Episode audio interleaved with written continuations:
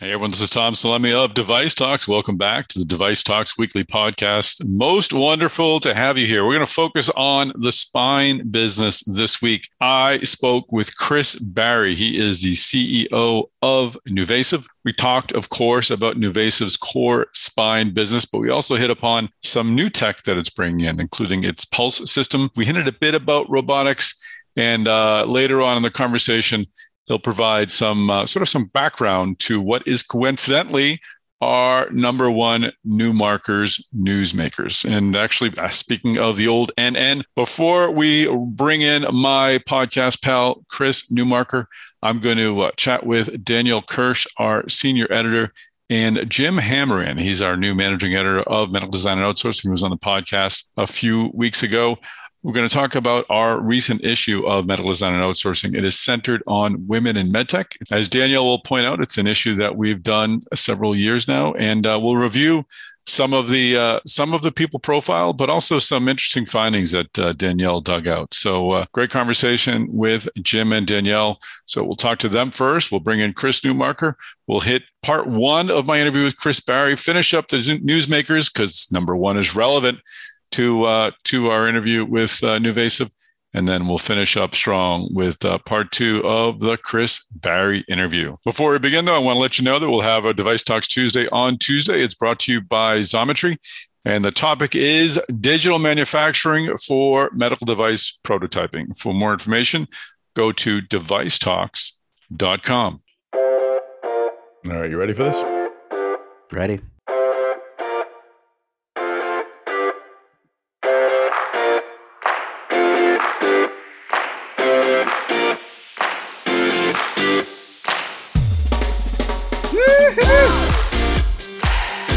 Begin this week's installment of Newmarker's Newsmakers. We're going to learn about the latest issue of medical design and outsourcing. We're going to talk with Danielle Kirsch, senior editor, and Jim Hammerand, our new managing editor, and back for his second contribution to the podcast. Jim and Danielle, welcome. Thanks, Tom. Yeah, thanks for having us. So the uh, the women in medtech issue is out. Uh, Danielle, you've worked on this for a few years. Jim, you're you're you're taking it over for the first year. Uh, I hear it's very robust. I hear it's very complete. Uh, Danielle, can you first sort of just give us an origin story of, of, the issue? What does it try to accomplish? And Jim, maybe then you can talk about the uh, the effort that went behind putting out this issue.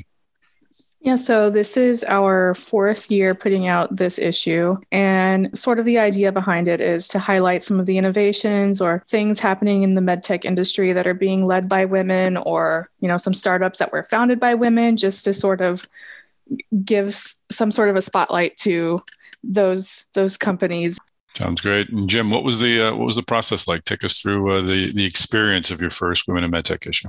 Well, and Tom, you know, my name's on the masthead, but this really was a, a Danielle effort. You know, all the all the hard work uh, really fell on her. She did a great job with it. Um, really enjoyed my first time through this process. You know, the great deep data dives by Danielle on the the leadership side, examining the gap and what still needs to be done to close it, as well as the research side. Really, some interesting uh, information that I, I, haven't seen anywhere else. But also the opportunity to uh, to shine a spotlight on uh, some companies that are doing really well, uh, the women that are uh, leading that and helping that make ha- that happen, and uh, you know, taking a look at the future, both uh, where some of these really large, well-established companies going, but uh, a whole host of startups and innovations that really seem to have a, a, a bright future. Fantastic. Well, in a, in a moment, Jim, we can talk about some of the uh, people profile. But Danielle, let's let's hit upon the the research pieces that you did. You contributed two of these articles with some, I guess, somewhat dispiriting but uh, but uh, necessary uh, data points that we should be we should be tracking. Yeah, the first one that is kind of anticipated for myself uh, throughout the year is the prevalence of women executives in the top 100 medical device companies. And this year, just 21% of um, the top executives at those companies are women. And that's only up one percentage point from last year. Mm-hmm.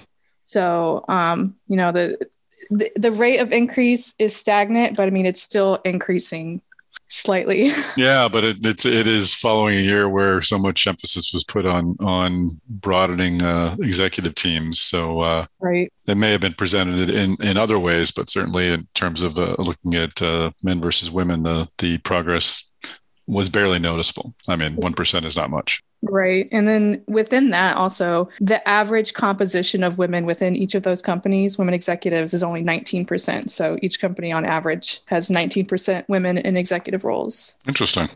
So I actually, I actually thought that would have been higher just from going through websites and stuff. Um, right. Same. Interesting. Okay. Well, we'll uh, continue to, to, to, work on that. And you had a second piece too, which uh, I didn't know you were you were working on until we just started talking before uh, before this call. Uh, tell us about that. Yeah, I went through um, some of CMS's open payments data and sort of looked at the data from some of the top 20 medical device companies in the world and tried to figure out how much funding for research that they give to women physicians. So this was a lot of, you know, um, downloading the data, looking through all the physicians, Googling everyone, um, just to see what was going on. And mm-hmm. among all that data, uh, I found that only 6.7% of physicians who received research payments from those largest medical device companies were women. Wow. Yeah. Jeez. And on average, the women physicians received 15.7% of payments from each medtech company. So they're not even receiving a majority of the payments. There were a couple of companies where women were the only physician that received money was a woman, like 3M doled mm-hmm. out 7,400 to one woman physician, but otherwise, it's still very small, very small amount of women physicians getting research payments. Can you help me again discern between those two numbers, the 6% and the 15%? Yeah. So, total, the number of physicians who received research payments among all the medical device companies were was 6.7% were women. I gotcha. Okay. So, it's people versus money. Wow. Okay. So, that needs to be worked on, huh? Uh, for sure. That's uh, that sounds like an interesting thing to keep track of. Have you have you recorded that before? Or is this the first time? This is the second time I've done this. I skipped last year because I had a lot of other uh, interesting projects I was working on for the issue. But yeah, um, it was a busy year last year for everyone. Yeah. but this is the second year and I, I really like going through the cms data because it's kind of it's kind of really eye-opening so um, i'm gonna i'm gonna keep doing this every year obviously Did, did you have a sense of how that compared to 2019 then? Yeah, let me pull it up. and, and, Danielle, while you're um, while you're pulling that up, you know this leadership di- uh, discrepancy and the discrepancy even the research numbers which probably reflects the number of women researchers versus men researchers you know this isn't unique to the medtech industry we, we see it across all sorts of industries but why it's particularly important in the medtech industry you know we checked in with Jen Breary, she's the CFO and COO at AdvaMed, but she's also the executive director of their diversity inclusion initiatives. And she made the point that, you know, the medtech workforce needs to mirror the patients that it's serving mm-hmm. if if we're going to succeed in delivering this kind of innovative technology to the populations who need it. And she offered as an example the CDC listing the leading cause of death for women is heart disease. You know, despite a robust female uh, pipeline of medical students, uh, women only make up 13% of adult cardiologists. So, really, if we want to be able to treat differing populations to the best of our ability, it's really important to have women um, at the top of the ranks and all the way through it. That's interesting. Yeah, that's gonna be. It'll be. Uh, I keep using the word interesting, but it'll it'll be something to see in a, in a few years. With the we we hear how the college population is shifted decidedly over to to women. Uh, it'll be interesting to see if that translates into uh, into more physicians uh, down the line. But uh, wow, okay, good point, Jim. And Danielle, could you give us a comparison between uh, 2019 and, and, and this year? Yeah, so it was actually slightly higher in uh, 2019, and I'm I'm gonna assume that it was because of COVID last year that it was uh, smaller a smaller amount. But in 2019, eight eight point two percent of physicians were women that you know got funding from the big med tech companies. So I mean, it's still it's not a big difference, but it's still a little bit higher, two percentage points higher. So. Mm-hmm. Okay. Well, that's uh, it's, would certainly be worthwhile to keep tracking that. So uh, good stuff, great. And, and Jim, the uh, the bulk of the issue, I think it's fair to say, is, is profiles of, of the work being done by uh, female leaders in medtech. Give us a, a, couple of examples. Who, who's on the cover? What are some of the uh, the highlights? Sure. So uh, the cover story features Karleen Oberton. She's the chief financial officer at Hologic. And we spoke about the company's success through the pandemic to not only ramp up COVID 19 testing infrastructure, but also to strategically spend that cash to set the business up for success after the pandemic. So they've bought some businesses that they wouldn't have otherwise been able to. And for the first time right now, they're uh, projecting really significant growth across all of their divisions at the same time. And I noted in the article that this is a story that goes back well before the pandemic, back to 2013, 2014, when CEO Steve MacMillan mm-hmm. joined Hologic and shook up the executive ranks. Essentially, he ousted everybody except for Oberton and set her up for advancement. And that really goes on to what we've heard from women about sponsorship versus mentorship. You know, women say they're ready to move up, but oftentimes men decide they're not ready. They want to mentor them, want to train their men before the promotion. And in this case, and I really appreciate uh, Karleen's uh, candor when she was talking about this with me. Uh, MacMillan came in, um, spoke with Oberton, and decided that uh, she was ready and cleared the way. It's uh, it's really not hard to imagine her succeeding MacMillan as CEO eventually, or taking a top spot somewhere else. And um, I'm really excited to see what's next for her. Sounds like a great story. And, and anyone else you enjoyed talking to? Yeah, so I spoke with Marie Autumn from TE Connectivity. I know she's uh, been uh, on the cast with you before talking about single use scopes. And so I asked her if she wouldn't mind just uh, talking with me a little bit about how an engineer like her, she works in TE's advanced technology group. So they're trying to figure out what uh, what their customers are going to need in the future. So I asked her, you know, how do you find inspiration? How do you draw upon uh, different sources to drive innovation and drive that creativity? So we talked a little bit about what kind of settings uh, are best for creativity. You know, she always enjoys uh, having uh, natural light, looking out on uh, some scenery, and she talked about how they take a team of eng- teams of engineers to schools to do really basic science projects with kids. And this was pre-COVID, um, but before they would go to the to the classrooms to do these science experiments, the kinds where, if you remember, you know, using a potato and a light bulb and using the potato to light up the light bulb. She sits down with these teams of engineers from uh, from her company, and they do these these experiments together before. And so these are really advanced engineers tackling elementary problems and having a lot of fun and getting those juices flowing. And so I think, especially for a lot of teams that have been working remotely, working from home, haven't had that kind of in person interaction, uh, she offers some, uh, some advice for still remaining creative, still finding inspiration, uh, finding sources of innovation um, from the environments around us and from members of our team who we might not be seeing face to face, but there's still ways to connect. And Danielle, overall, how many people were profiled in uh, in this issue? We have over two dozen people that we have profiled. All right, excellent. Well, uh, it's it looks fantastic. It's a very robust issue, and uh, where can where can folks find it, Jim? Readers can go to medicaldesignandoutsourcing.com and uh, go to our digital edition. They'll find it. Uh, they'll also be in the mail shortly. All right. Well, thank you both for uh, for joining us on the podcast. Great to have you back. Thanks for having us, as always. Yeah, thanks. All right, we're here with my pal, Chris Newmarker, executive editor of Mass Device. Chris Newmarker, how are you, sir? Doing well, man. Doing well. Good to be here. Great to have you, Chris. I am boosted, and you are boosted. We are boosted. I'm boosted. Are you Team Moderna? No, no. All, Pfizer. Got my third Pfizer shot. Oh, that's right. You're triple Pfizer. That's right triple Pfizer. I went for the the the Janssen Derna combo. So uh, had the J and J to start, as we've talked about previously in the podcast, and then I decided to uh, try a little bit of that mRNA magic and see how that works. So some of the good stuff developed in Boston. That's right. Got to give right. Boston some respect. Signs up on Fenway on the Green Monster. It's it's important to uh, to Vax local, Chris Newmarker. There you go. Vax local. Vax local. Got to Vax local when you can. So all you Moderna folks who are my neighbors, you owe me. I, I took one of your free shots, but uh, very excited. It was very, very, very easy process and uh, yeah, no side effects. Feeling pretty good.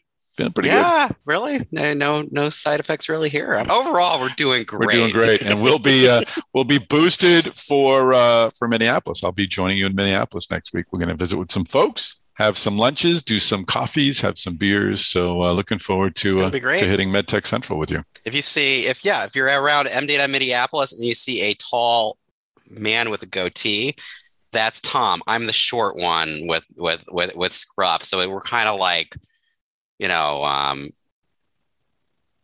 I shouldn't compare us to Laurel and Hardy, I? I don't think so. No. I don't think so, Ollie. No. No. So be so much more fun.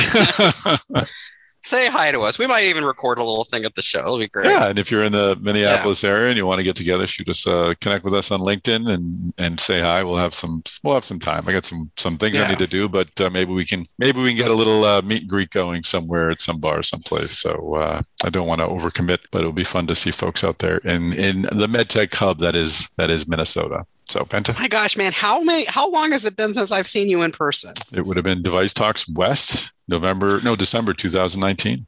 Right? No, wow. I we had our company meeting January 2020. So Oh, yeah, what, what wow. And you didn't, but you didn't go to MDM West in February when we all were making our COVID jokes. You weren't there for that. Yes, I managed to yeah, miss that. Yeah, didn't go to a, a giant show. Yeah. Better not shake hands. yeah, that didn't work That's out. That's why I'm at two years, man. Oh, this will, this will be great. Yeah, it'll be good to see each other. It'll be good to see, see Minnesota. So, all right, great. Well, we've got some news as always this week. We're going to go through our, our Newmarker's Newsmakers. I already spoke with uh, with Jim Hammerand and Danielle Kirsch about the uh, the women in medtech issue for medical design and outsourcing. So, but uh, we've been churning out great stories on Mass Device and our other news sites. So, Chris, what is number five on the Newmarker's Newsmakers? Well, number five on the list, we've got uh, Avail Med Systems. Um, they've brought in Ryan Magnus as uh, as their president, and uh, you know Ryan uh, comes to them from Varian, which Siemens Healthineers you know acquired earlier this year in a 16.4 billion dollar deal. But um, you know, uh, uh, Avail, um, they're doing some uh, interesting stuff. They've got, I mean, their big thing is um, you know, audio and vis- video telepresence platforms. Mm-hmm. You know, we've we've written so a lot about how hot that technology is right now. I mean, it's um, we had Explorer doesn't do exactly the same thing, but they're they're tangential to this, and they got acquired. And of course, we've had Proximie on the podcast as well, so it's an area we've covered, and uh, it really it's one of those industries that emerged from the pandemic, and uh, is clearly not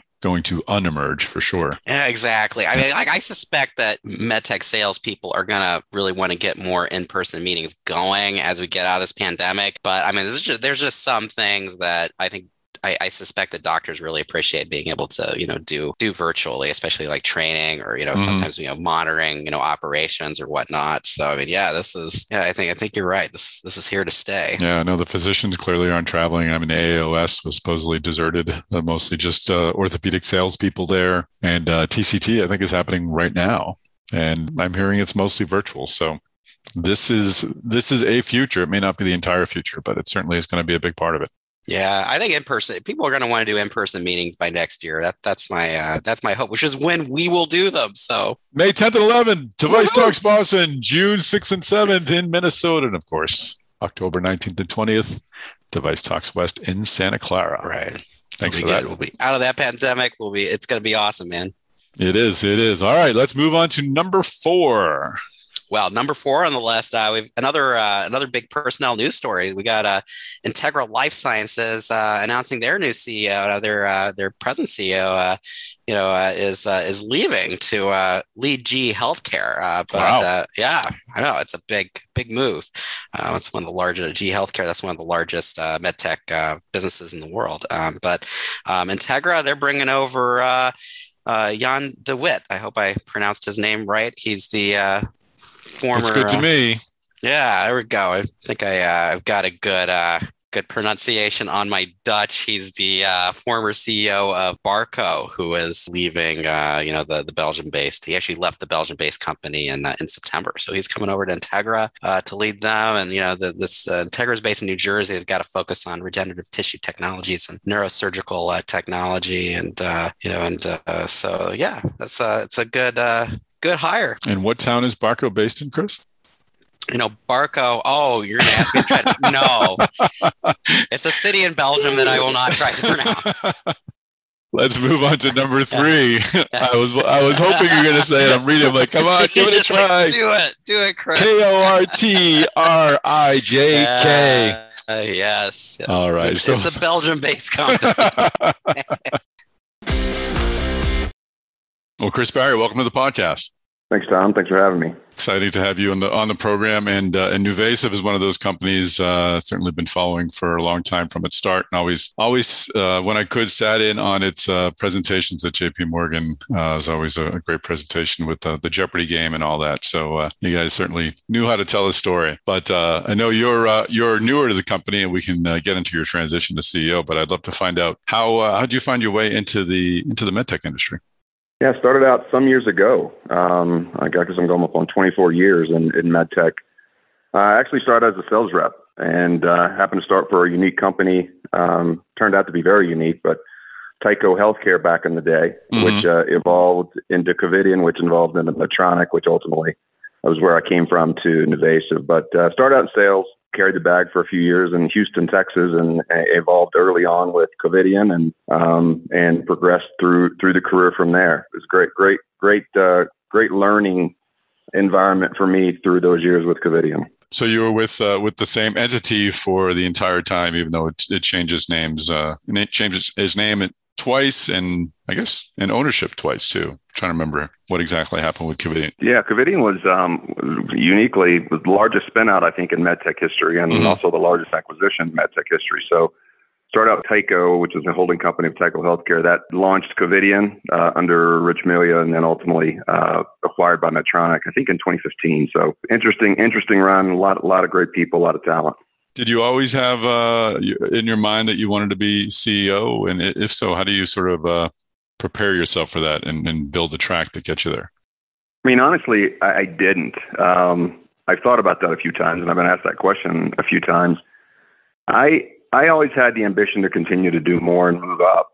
Uh, I think you know over the over the last maybe 10, 15 years, moving into areas of, of greater responsibility is what started catching at least my my thoughts and my attention.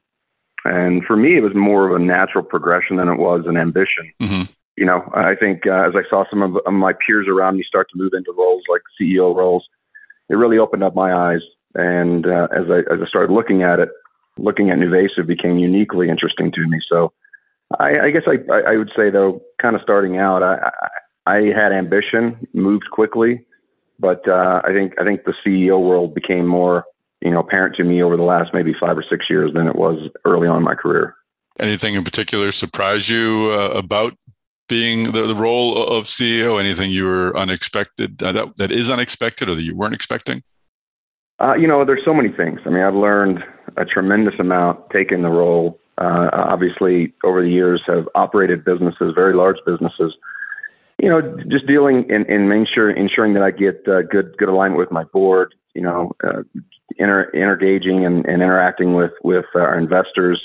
Mm-hmm. Those things were not necessarily all new to me. I did some of those things uh, on the periphery with both Covidien and Medtronic, but but as CEO, it's obviously very very different. And being really the the internal face of the company, the external face of the company, uh, really time management uh, is is a big deal. It, it's a it's a challenge, but uh, but other than that, I think I knew what I was getting myself into for the most part. But uh, but it's definitely challenging. I'm learning a lot.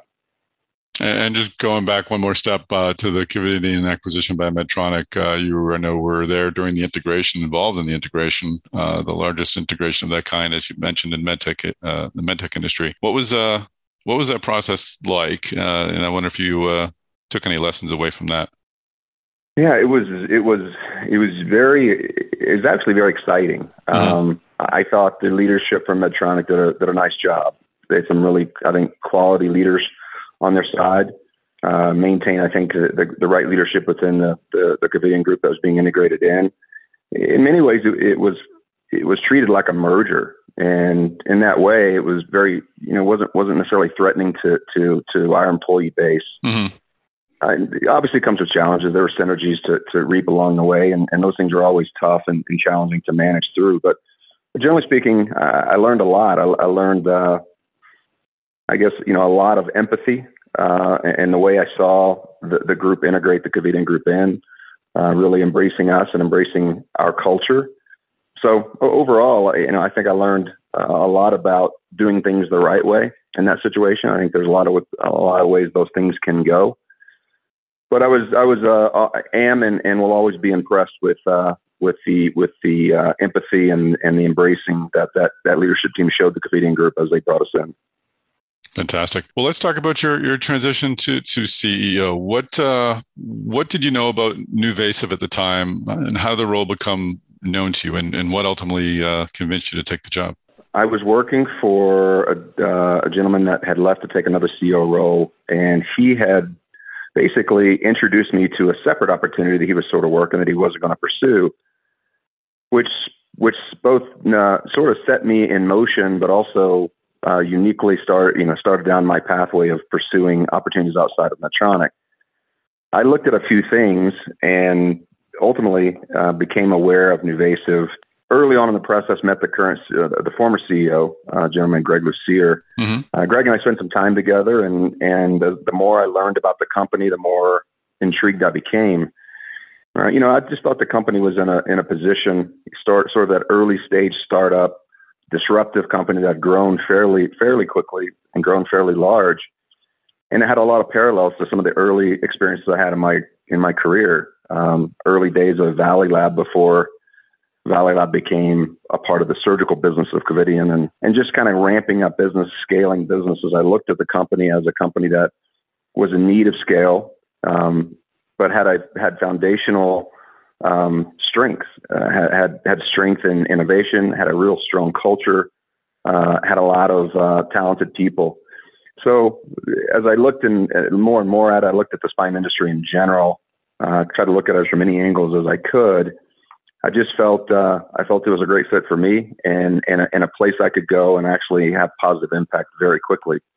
So that's what sort of led me down the road. It was a I want to say it was a lengthy process because it's the only process I've ever been a part of. But mm-hmm. to me, it was lengthy. Lengthy. It was, you know, it was every bit of six or seven months that we were in talks, and and ultimately took the job in uh, in late October of 2018. So coming up on on three years here this month. Yeah, no, we had Greg on the podcast. Oof, probably last year at some point. Uh, no, it was earlier this year. But anyway, uh, I mean, you you did move into a position that, uh, at a company that had gone through some transition. Did it was it was it positioned and ready to go when you when you took a seat in the driver's seat? Well, there's always things to do. I think Greg did a nice job coming out of uh, you've really some challenging times in the company, and did a good job stabilizing, um, bringing a, a, a really mature leadership presence to the company. I think my job was a little different. You know, my job was then, all right, let's turn the page and, and move us forward. Let, let, let's set the, let's site let's set our sights on what the next ten years of our of our journey looks like and uh, and that's what I've been focused on. You know, really scaling up our capabilities. You know, restating our strategic direction. Mm-hmm. Um, just re- restating our culture. Uh, you know, really reemphasizing and and and redirecting. You know, when I first came in, I looked at the walls uh, of the halls and looked at, at the at the at the information around the inside of the company, and I saw things like a million dollar startup and we'd already kind of th- crossed that threshold. So we were clearly in need of what's next. You know, mm-hmm. we clearly were not a million dollar startup anymore, but a company in need of what's the next horizon that we want to set ourselves um, and, set, and set our direction towards. So a lot of work that's been done over the last three years uh, to really reset the culture, reset the, the primary objective, restate the strategy, shore up the operational capability, uh, and, and, and move us forward. Give me your your assessment of NuVasive, not in terms of quality, but just in terms of product offerings when you when you join, because I want to get into how it's grown. We're going to talk about Pulse and your acquisition in cervical, but I kind of want to know what areas of the spine did you was NuVasive covering at the time, uh, and and then we can sort of understand where you move where you where you have moved from there. So the company really was started in its, in its inception as a this disruptive lateral company hinged mm-hmm. upon uh, you know uh, neuromonitoring capability. Uh, instead of going from the front of the body or the back of the body, the ability to go to the side to do a lateral interbody fusion or, or, or what they call an XLIF.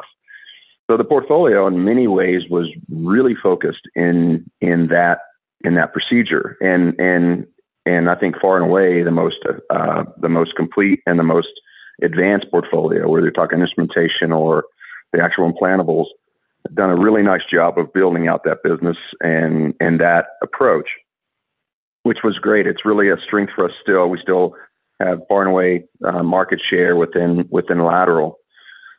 as I looked at it, though, I really did think then, okay, where where are we as a company, and where can we go? If I mm-hmm. look at that position, it's it's it's a very fast growing, minimally invasive approach to interbody fusion, but it's a it's it's a it's a smaller subsegment of the broader spine market.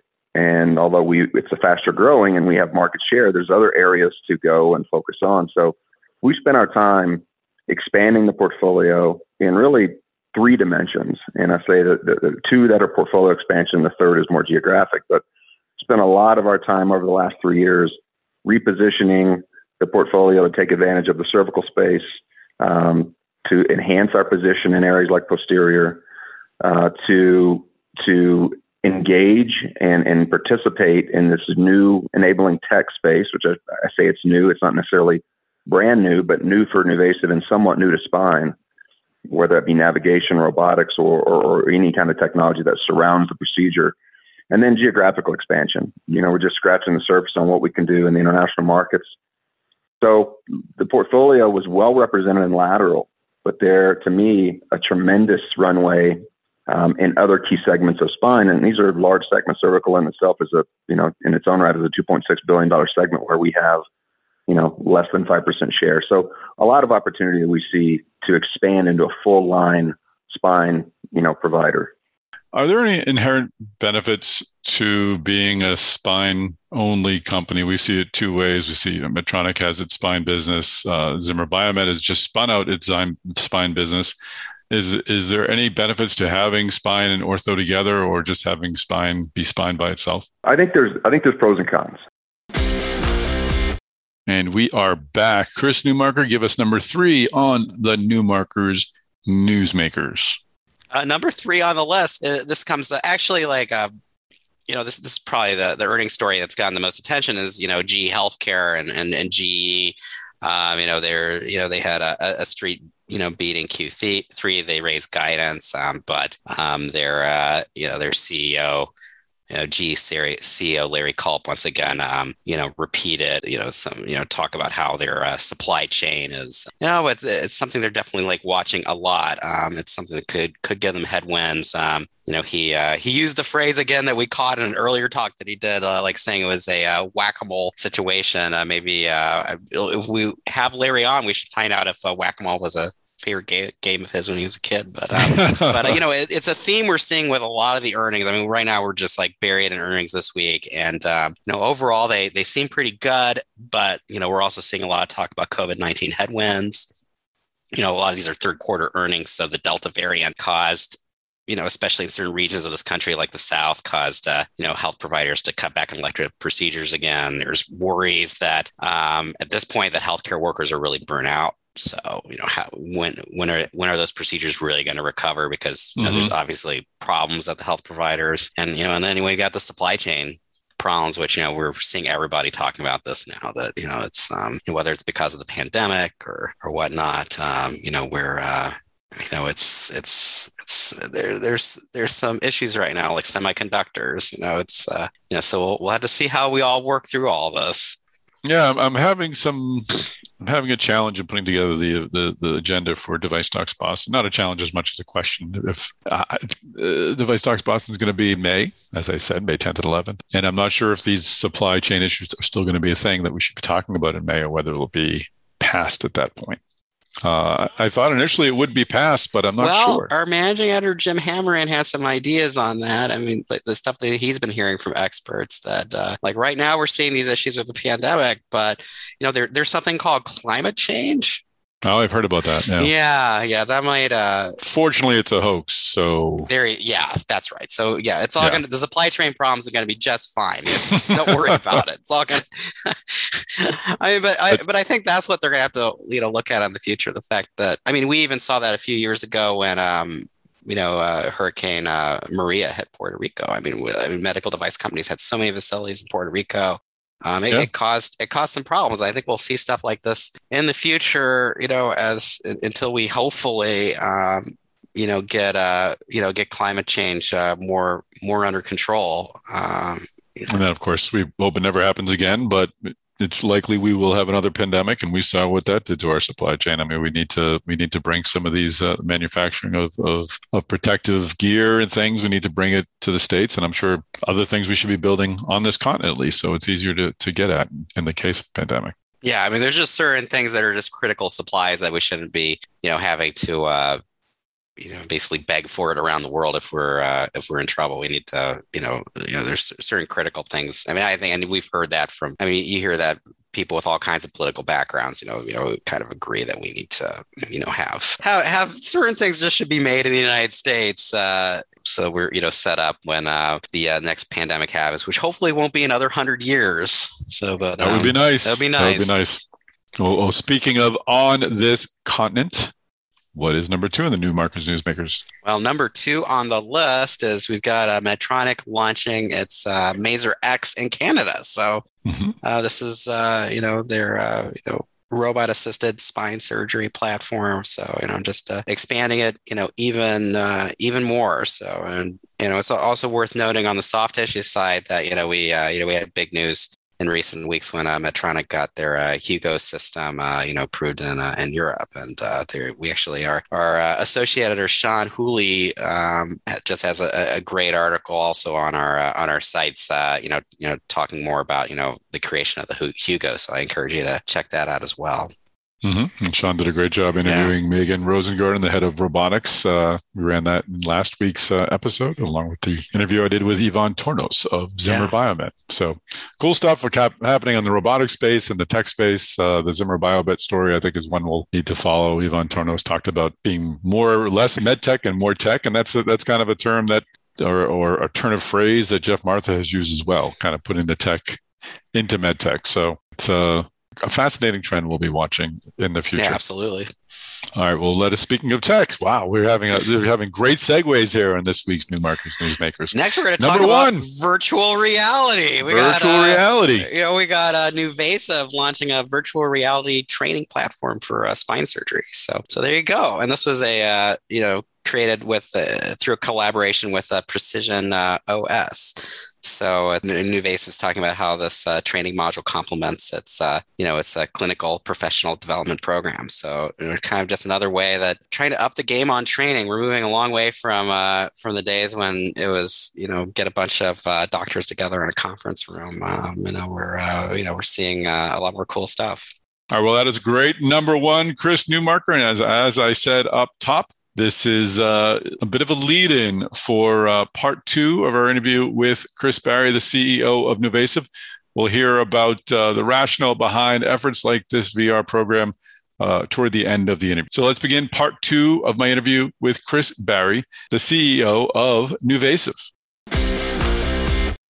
Are there any inherent benefits to being a spine only company? We see it two ways. We see Medtronic has its spine business. Uh, Zimmer Biomet has just spun out its spine business.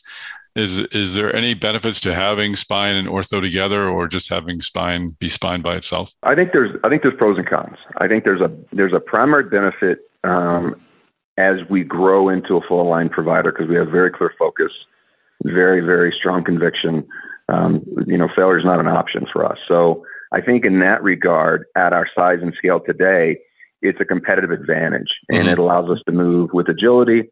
Um, we're not we're not necessarily trying to trade between businesses. We know what we need to do. I think the answer to that question in the long term is to be determined.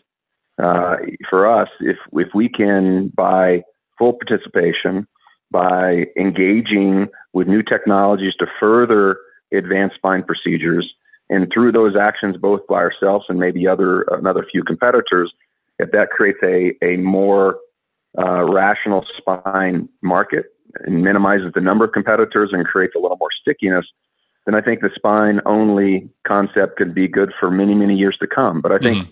through our efforts over the next you know three to five years, we need to we, we need to create more stickiness with our business. Uh, we need to, to to continue to become more for our customers and our surgeon partners and administrators and other key stakeholders that maybe we haven't sold our value proposition to. Uh, so we've got to work it out for us. But in the short term, I'd say it's a competitive advantage. I think we have to create that competitive advantage in the long term. Interesting. Let's move into your uh, investment in, in cervical. Uh, so you, this was identified as an area where you were underrepresented and uh, you, an area you wanted to to build your portfolio out into. How did you approach that? Did you look first for external opportunities? Did you first want to build an internal infrastructure for R and D? How do you how do you move into a adjacent sector? Well, I think the first thing we did was uh, we had some we had some portfolio in spine or in cervical. We weren't we weren't completely not participating, but when we were really honest with ourselves, it, it wasn't overly competitive. So we also looked outside and and it was a space where there wasn't a lot going on. Um, it was a large market dominated by a couple key players, but those players weren't doing a lot. So first and foremost, we overhauled um, the mainstay of that portfolio. We call it C360, but but it's a comprehensive portfolio uh, for ACDF, you know, both anterior and posterior. Um, uh, and and so we overhauled that entire portfolio, uh, relaunched the interbodies associated with it, just did a did a full scale, really really remake of that portfolio. That I think put us in a neutral to slightly advanced position. And then we started looking at the broader cervical market of what was the fastest growing segment in cervical, where was it growing, how was it growing, and two things that we saw. Um, one that we've taken advantage of, one I think we continue to really look at. Uh, the first was from a portfolio perspective, um, there was a disruption that we saw kind of taking shape over the last several years with the CTDR, um, which is a cervical total disc replacement, artificial disc replacement in the cervical spine. And that segment was growing pretty quickly. Uh, and it was cannibalizing some of the ACDF procedures, maybe not as fast as what some people had, had maybe uh, thought a few years back. But uh, not a lot of competitors out there, and, and we we took uh, we took interest in a company called Simplify Medical um, sometime late last year, early this year, if I'm getting my my dates right, mm-hmm. and and took advantage of that of that acquisition. So that's put us in a position to now participate not only in the in the really historical ACDF market, but now the CTDR market.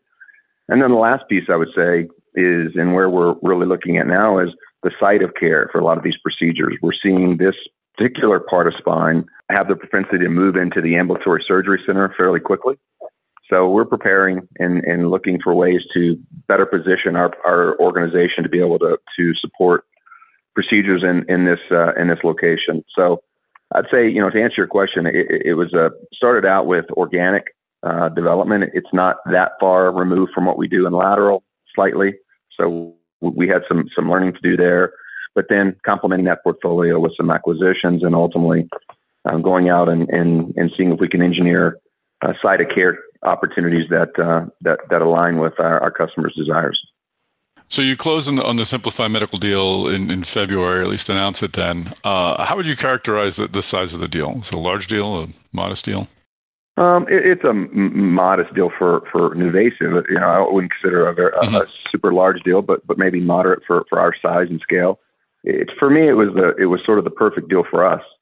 Um, it was uh, it allowed us to leverage our supply chain capability. The, the, the company had done a really nice job with product design, clinical data. Uh, we then took it, optimized the supply chain, ramped up manufacturing capability, and are applying our focus on education uh, to that innovation. So I think it, it, it's it's a it's a very very nice model for us that fits really nicely with who we are and what we do. Terrific. And are you looking for uh, looking for new deals, perhaps larger deals? Is, is acquisition the way you, you you intend on on building this out even further? Uh, we definitely we definitely are looking. Um, you know, that we're, we're selective in what we'll, we'll go after, but we're definitely looking. Uh, we've got an appetite to continue to mm-hmm. build out the portfolio. We've got a very strong R and D effort that we continue to evolve, and clearly launching out uh, the Pulse system and launching out uh, ultimately robotics in the future. We think gives us a healthy amount of uh, of uh, focus in R and D to continue to really drive organic growth but we're always looking to complement that organic growth with uh, with with outside you know uh, M and A. So we've got an active pipeline that we're managing, and uh, see if we can pull some of those things through. Excellent and great transition, great segue to Pulse. That's what I wanted to ask about next. Uh, so this is essentially your your digital surgery platform. Can you tell us a bit about Pulse? Yeah, Pulse was um, is a, is an int- very interesting concept that we're very very excited about. Pulse is is what we kind of consider really our innovation platform. It incorporates uh, a lot of different technologies, some that are have have been available in the market for some time, but but quite frankly just aren't aren't utilized. So our, our thought was, how do you build a more of a hub in spine surgery to build a platform that can be used across a multitude of applications that can incorporate a multitude of technologies. So I know it sounds tired, but it's sort of the smartphone of the operating room is the way we think about it. It houses, with a single mm-hmm. user interface, it houses um, our navigation capability. It, it, houses our our intraoperative planning capability. It houses neuromonitoring. Uh, it houses LessRay, which is technology that we purchased some time ago that I never thought we actually, you know, have have have exhibited the value that that actually represents. But it's also extensible, meaning we can add technologies to it and continue to create that single user interface where a surgeon or or an operating room nurse or or, or a clinician can move from one application to the next in the same interface. It's it's, it's much uh, it's an efficient workflow, and uh, like I said before, it, it, also enables us to continue to build upon the value of the platform. So we're excited about that from that potential of building that hub, but also for us, mm-hmm. Pulse extends the parameters of our innovation. Think about spine surgery today. You, you, you have to have instrumentation. I believe we have world class instrumentation. You need you need tremendous uh, uh, engineering capability on your interbodies. Clearly, your posterior fixation. You may have you know some peripheral types of technologies, biologics, other things that that will build upon. But now in our proceduralization strategy, when we say, hey, no independent or individual technology necessarily creates the best surgery, they all have a part to play. Now we can extend the parameters of our innovation by adding a navigation capability, a neuromonitoring capability, uh, other technologies that really give us uh, a multitude of new uh, applications to really broaden out the effectiveness of our procedures. So we're we're we're excited about it. Um, it's early days for us, but uh, we're getting great great response from our, our customers and and uh, like I said, it's it's going to be a journey. We want this uh, we want the system to continue to grow in value as we add more application to it. And help me understand what it what it looks like and how it presents in, in the operating room. Is it a console of some kind? It's a yeah, it's a console with a with a screen. Um, it's got a separate uh, small camera that keeps purview of the entire surgical surgical field. So for navigation, other mm-hmm. things, you've got some arrays and, and other technologies that that help identify and and give uh, uh, registration, so we know where we are. But yeah, it's it's a it's a sleek design. Um, it doesn't take up a ton of space, and like I said, we we we we want to continue to build application to it. So unlike you know, other individual technology, you roll them in for a part of the procedure and roll them out. We believe this can stay, st- you know, stationary for the majority of the procedure. You may need to roll in a, a Cios Spin or an O arm, but you'll be able to do that, move it out quickly, and still have the same uh, the same system uh, that you're operating within uh, throughout the procedure. And and how is it? Uh, is it is something that's affordable for an ASC, or is it is it for larger hospitals? Who's the likely customer for this? And I know you sold one recently, so maybe we could talk about just the commercialization.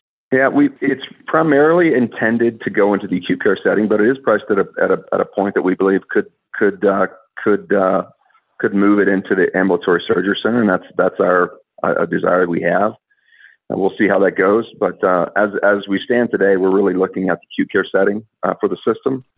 Um, mm-hmm. But as you know, as I said before, uh, we'll continue to explore opportunities in the ASC.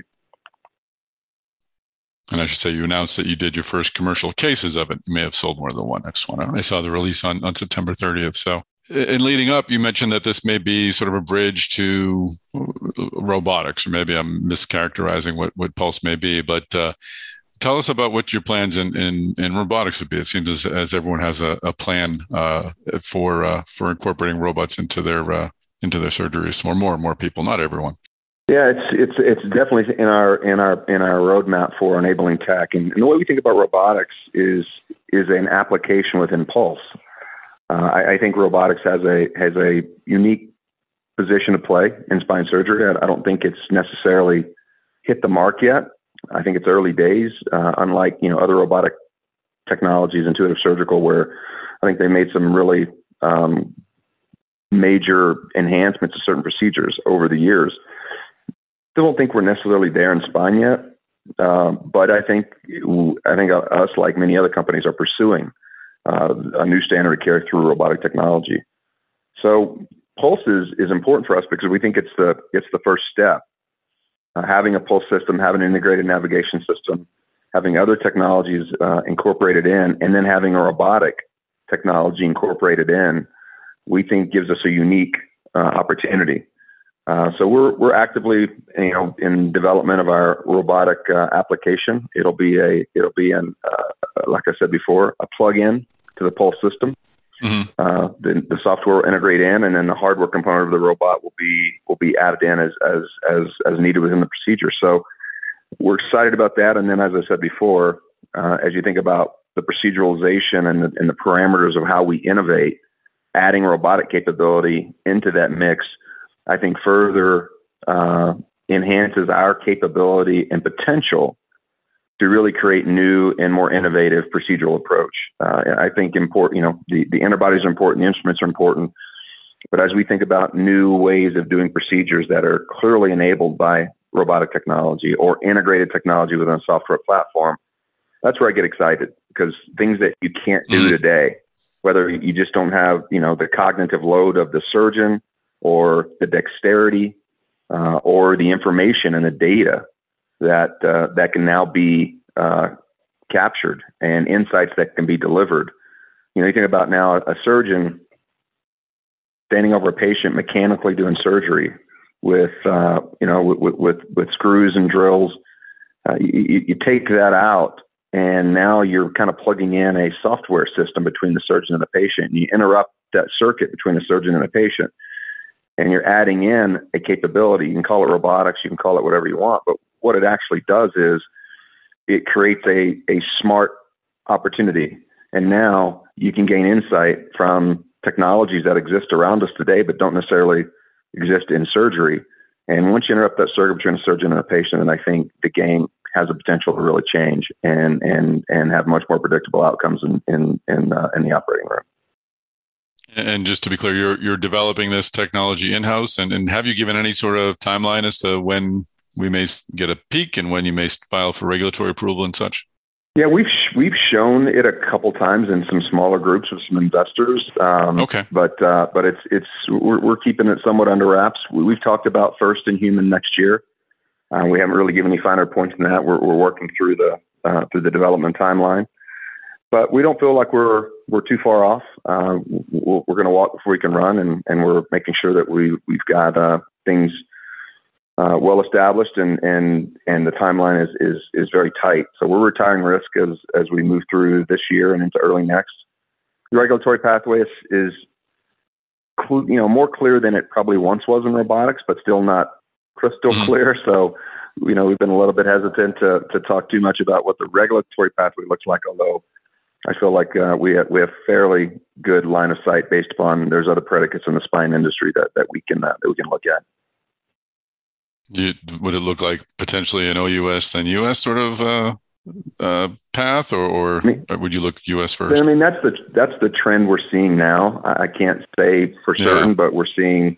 You know, recently saw Medtronic's uh, robotic get CE mark, the the the, the larger yep. system, the the, the multi quadrant system. Yes. So I think that probably the, the regulatory pathway is, far, is is likely uh, faster in the in the in the in the international markets or potentially in Europe, but that could change. You know, you, you never know. A few more quick questions. I know you spent a lot of time with me. I really appreciate it. Uh, you announced uh, recently new executive leadership roles. You appointed a chief commercial officer and a chief technology officer.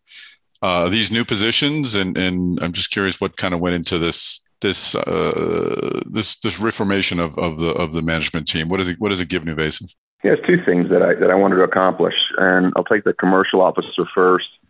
Uh, coming in, I, I, sort of had a model. Um, we had a commercial leader and a kind of a business unit leader. And by having that, you sort of had sales and marketing in two different two different silos, uh, and and we did what we could to try to break those silos down. But as we moved into areas like cervical, we moved into software applications like in you know the, the Pulse system. Uh, we were still sort of trying to negotiate between the functions of the organization. So, so by having a commercial officer that has both marketing and the commercial organizations underneath, uh, it just it just minimizes the the need to negotiate across and puts the the primary ownership under under a singular a singular owner. And it, it doesn't solve everything for us, but but the structure in some ways I thought was getting in the way of efficiency mm-hmm. and clarity of uh, of what needed to get done. And clearly, you think about moving from that early stage disruptor with lateral to a full line uh, spine provider the need for our commercial teams to go out and drive our cervical business, to go out and, and, and support the sales and service of our enabling tech platform, it's a change. I mean, it's a significant shift uh, in our focus. And so uh, I wanted to I wanted to get that I wanted to get those those groups aligned at the hip. And in order to do that, I, I put this position that now has both the the commercial organizations globally and the market organizations globally to make sure that there's good business planning, good alignment, uh, and good accountability across both those organizations. So that was the first. The second was something I've been wanting to do for some time uh, with the this continued, uh, you know, maybe, maybe, hangover of the of the pandemic. Uh, just thought it was a great time to get it done, and, and that was elevating really the R and D group up into on, on, to my staff and having a CTO. Mm-hmm. You know, one of the things as we as we emerge, you know, out of this and we look forward, uh, one of the things I want to make sure that we that we constantly do is is we, we have to look what's what's what's at our feet, but we we need to look what what's coming on the horizon. And I want a dedicated leader of our R and D groups uh, to to ensure that not only are we running a world class R and D organization, but we're really looking outside our four walls of what might be out there and what's interesting from a pure technology perspective that we want to be keeping our eye on and I, and I needed that uh, I needed that in, on my staff and at the table uh, within my staff. So that was to me an easy one, uh, something that I've been thinking about for mm-hmm. some time, just looking for the right time to do it. Uh, but with the commercial change that I felt the need to do, you know, it was just it made, made sense to do to, to do it then instead of wait till the end of the year. And then final question, and I, I, consider it an achievement that we went through a 35 minute conversation and just now have come upon COVID 19 in your your mention about the pandemic, and I think it's great. I think it's a sign of progress. But regarding surgeon education, I know you opened your your education center in San Diego, San Diego at your headquarters last year. You just announced you opened up your East Coast experience uh, this quarter. I'm just curious, how did the pandemic sort of change surgeon training, or has it? Is is a sign that you're opening up the East Coast Experience Center is it a uh, is it a sign that of a return to normalcy, or does this experience center sort of take into the take into account the lessons we've learned over the past year and a half? That's a great question. Um, you know, the the I don't know that we've returned to normalcy. I guess the, the thing from just from a purely pragmatic perspective, uh, the first wave in you know early 2020, things really stopped. You know, we didn't have people in our mm. training centers or anything like, you know, the world seemed to stop then. And I think everybody understands what that means sure. now.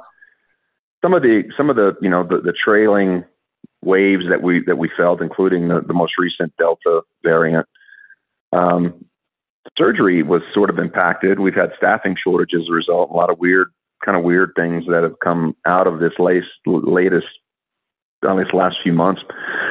But within that, I would say that the surgeon training has actually ramped up. And, and some of the surgeons hmm. have even said, hey, during my downtime where maybe we're still restrained on procedures, I've got a little more time. So our, our training centers have been have been bustling for the last several last several months, and including now opening up the East Coast uh, Training Center. Having said all that, you asked an interesting question. Has this changed things? Um, I don't know that it's changed things, but I don't know what the new normal will actually look like. I do know that our commitment to education uh, has to extend outside the, the, the ability for a surgeon to come to San Diego. It's, it's not the easiest place in the world to come to. It's a it's a world class mm-hmm. training center and it's beautiful.